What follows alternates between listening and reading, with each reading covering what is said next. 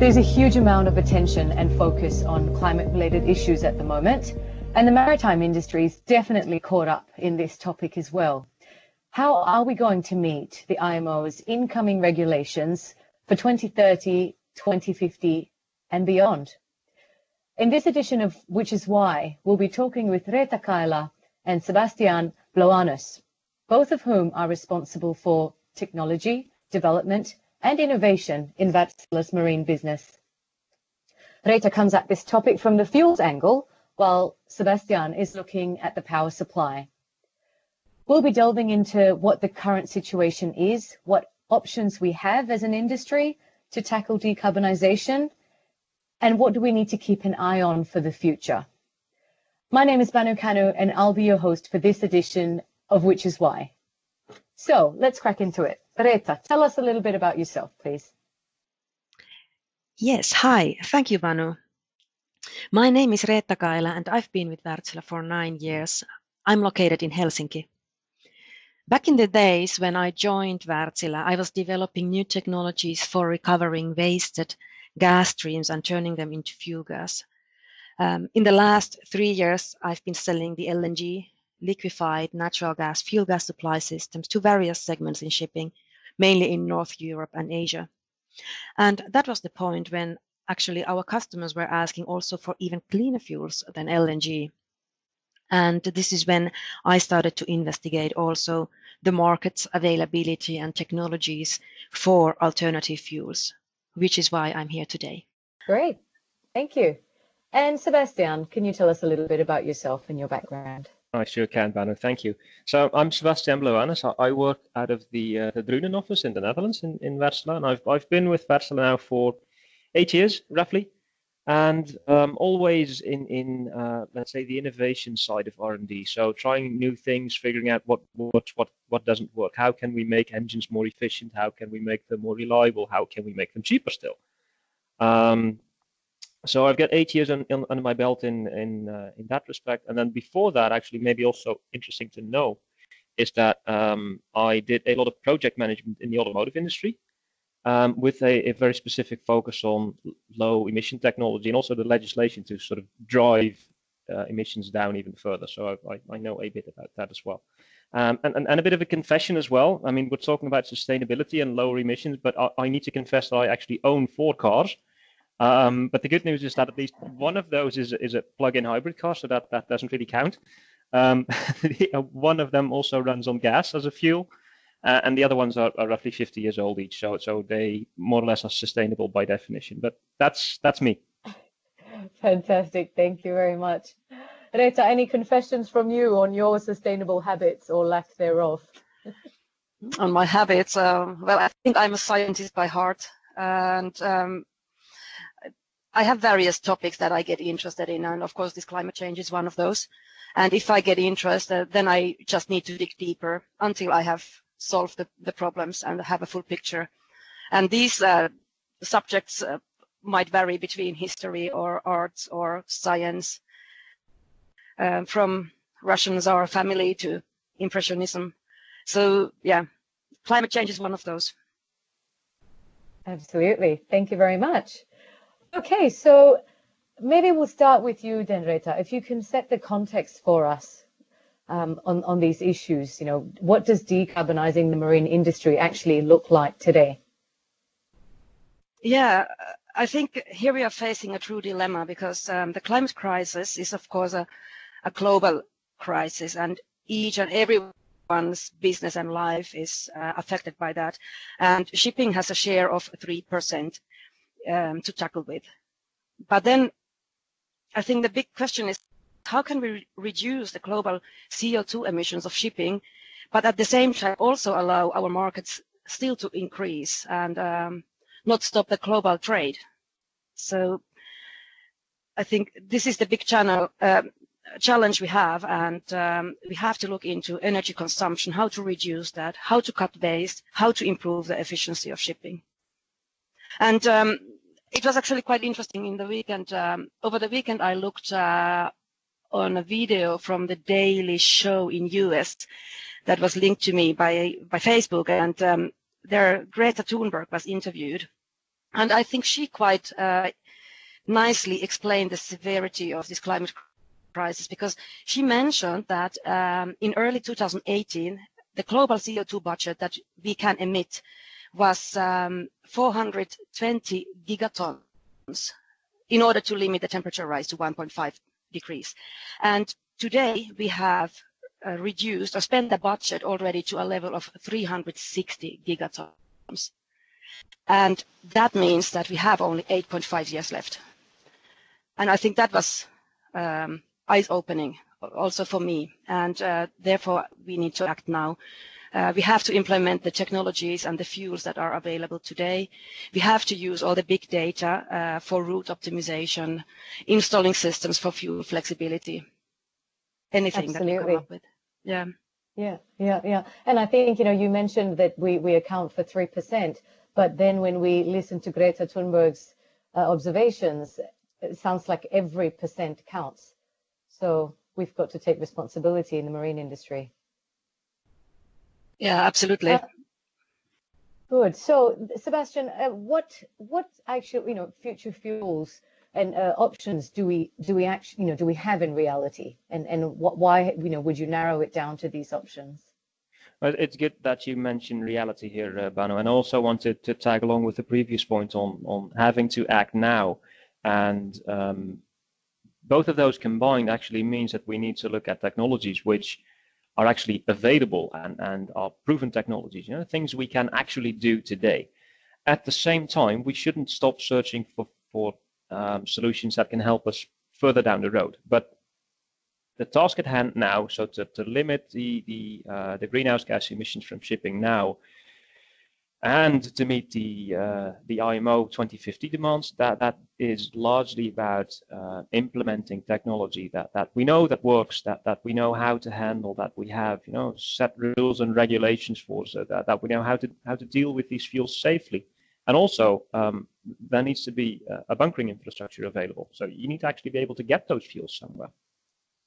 So the debate is really wide at the moment, and there's a lot of talk about uh, various different fuels. Some may be a bit more um, a bit more towards the future than than other options, um, but but principally that there's a few different options. So firstly, you have the the uh, what you could call sustainable liquid fuels.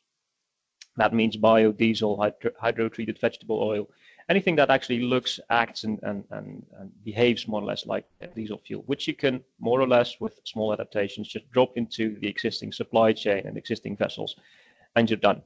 Um, the problem with those fuels is that the availability is quite limited. So it, it's something that we can do, something that we can actually utilize, um, but we can't utilize it for all of the global fleet. And it's interesting to know that the global fleet, so all of global shipping together, consumes 250 million tons of fuel every year. So this is not a small challenge. It's about big numbers and big availability. But so you've, you've got these um, liquid diesel-like fuels on the one hand, and on the other hand, you've got uh, gaseous fuels. Um, prime example being LNG. And um, whilst LNG from fossil source is obviously still a fossil fuel and it still emits uh, CO2, um, there is a really good and clear and, and also fairly easy, at least from a ship owner's perspective, transition path from utilizing fossil LNG through then changing over to bio LNG, so essentially upgraded and liquefied biogas. And then uh, also a next transition can be made towards uh, something called synthetic LNG, which essentially is LNG made from um, hydrogen combined with uh, CO2 either captured from the atmosphere or from some kind of biomass process. So it's it's CO2 that was already in the atmosphere. So we're not adding CO2 to the atmosphere. And, and you basically combine that with hydrogen, which you make out of, of wind or solar energy. And then you've got a, a renewable net zero emission fuel, which is relatively easy to store, for which we have a bunkering infrastructure, for which we know the engine technology, for which we have all the safety regulations and experience in place. So that, that's sort of the other end of the of the spectrum. And there's many, many other uh, options in between. Um, but by and large, those are the two the two big routes that that shipping could take. Okay, thank you. So if, if this was a presidential election and all these options were sort of running for president, which which would get your vote if you had to pick one for today? For today and for tomorrow, LNG, no doubt. It's, uh, I mean, the, the, the benefits are, are are quite clear actually. So besides the fact that we need to limit uh, global warming, so we have this climate crisis ongoing, we also need to take care of, of local emissions. And um, as luck would have it, shipping usually concentrates in, in places where there's also a lot of people. No, ports are usually very close to large uh, population centers. Rotterdam, for instance, or Shanghai or Hamburg. And we also need to do what we can to limit the, the, the local impact of, uh, of shipping on air quality, which, which essentially influences people's health. Um, and also there, there's, there's really big benefits of using LNG as a fuel. So you, you get uh, really low emissions of, of, uh, of NOx, of, of sulfur, and of particulates, which actually goes hand in hand with then reduced greenhouse gas emissions. So there's uh, there's actually a lot to go for uh, for LNG. Okay, okay, thank you. And I know LNG is a topic close to Reetta's heart. She mentioned it in her introduction as well. Um, and I just want to link that in with the issue of um, a fuel flexibility, which is something that we're, we're hearing quite a lot about. I mean, what do we mean when we talk about LNG for today and tomorrow, and then at the same time mention fuel flexibility? Yeah, I think um, here if we think of, of the future and what we can do today, because we know that we need to act now, um, it's also the question of investments that we can do today. And here uh, we should find future, future-proof solutions to invest in. And uh, one of these is, of course, um, having an LNG fuel gas supply system on board and dual fuel engines, because uh, having LNG as the primary fuel, we can drop in these biofuels, as was mentioned by Sebastiaan, and the synthetic methane when available. And uh, uh also LNG allows also the mixing of hydrogen into into the fuel before we feed it to the dual fuel engine. Um, I think we can go up to 25% in that mixing ratio already today. So uh, this is the fuel flexibility because we don't know what what the future looks like, and I think we have to be uh, prepared for that. Yeah, yeah, yeah, excellent. Um, and and this topic of of you know new buildings versus existing ships. Is there anything that either of you wanted to mention when it comes to that?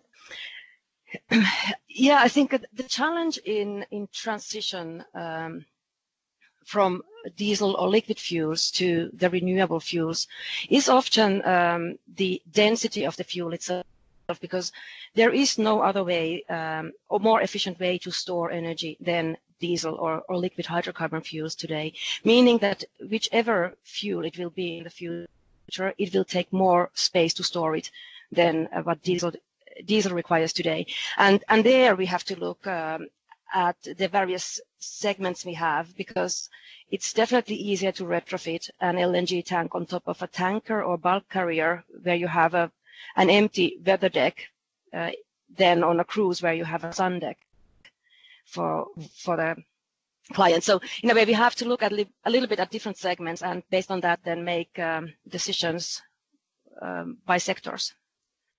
Sure, sure. So there's not a one size fits all solution here.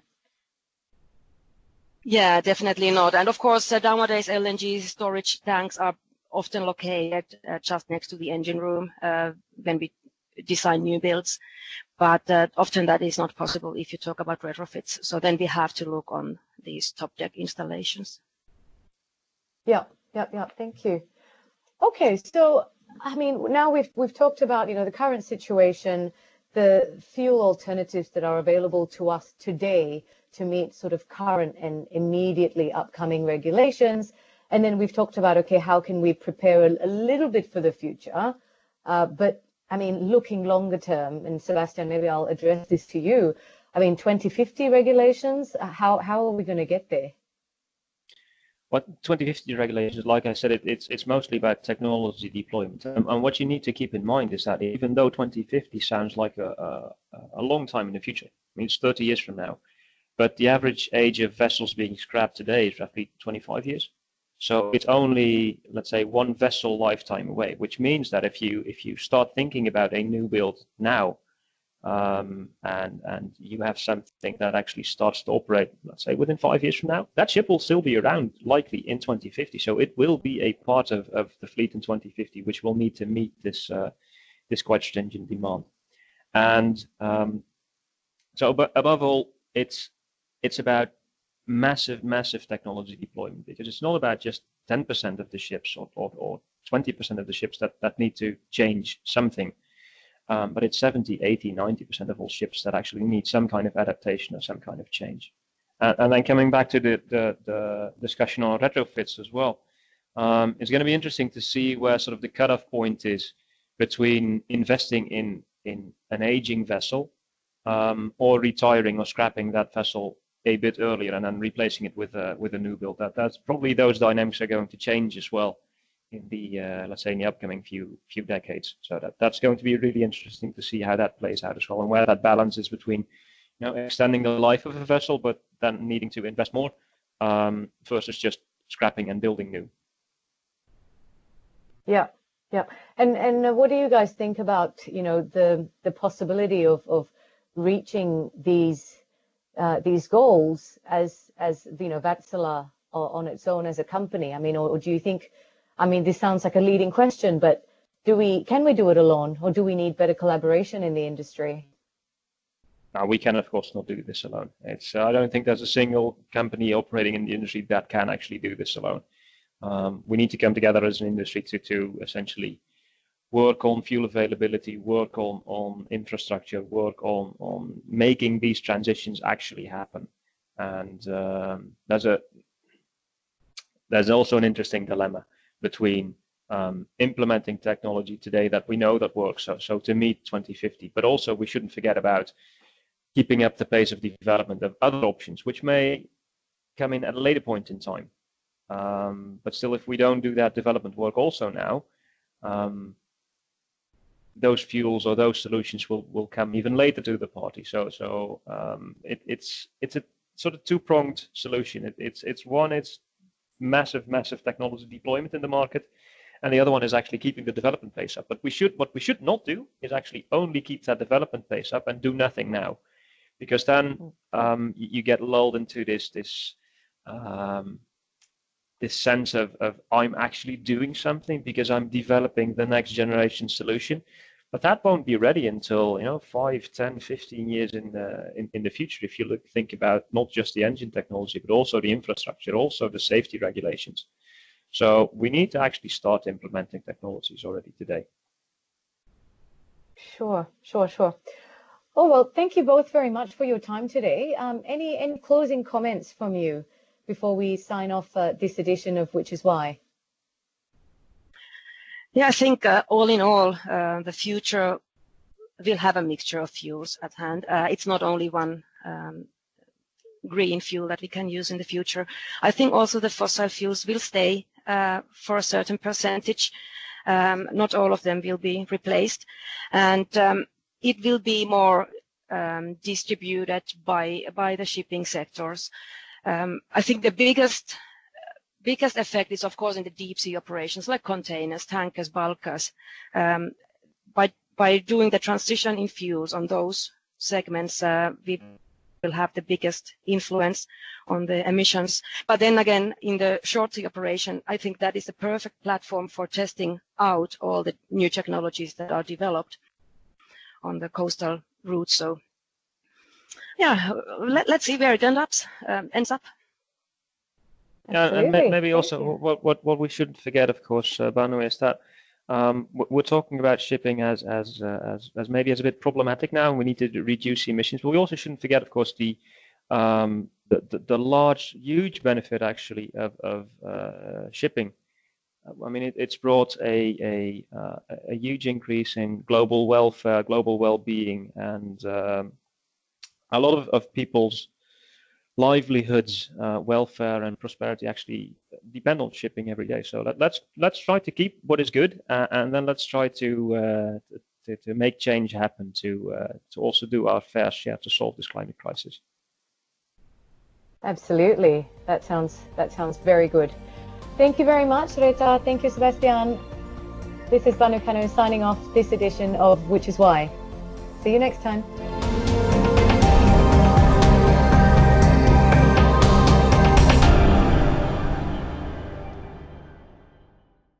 podcast was brought to you by Wärtsilä. Enabling sustainable societies with smart technology.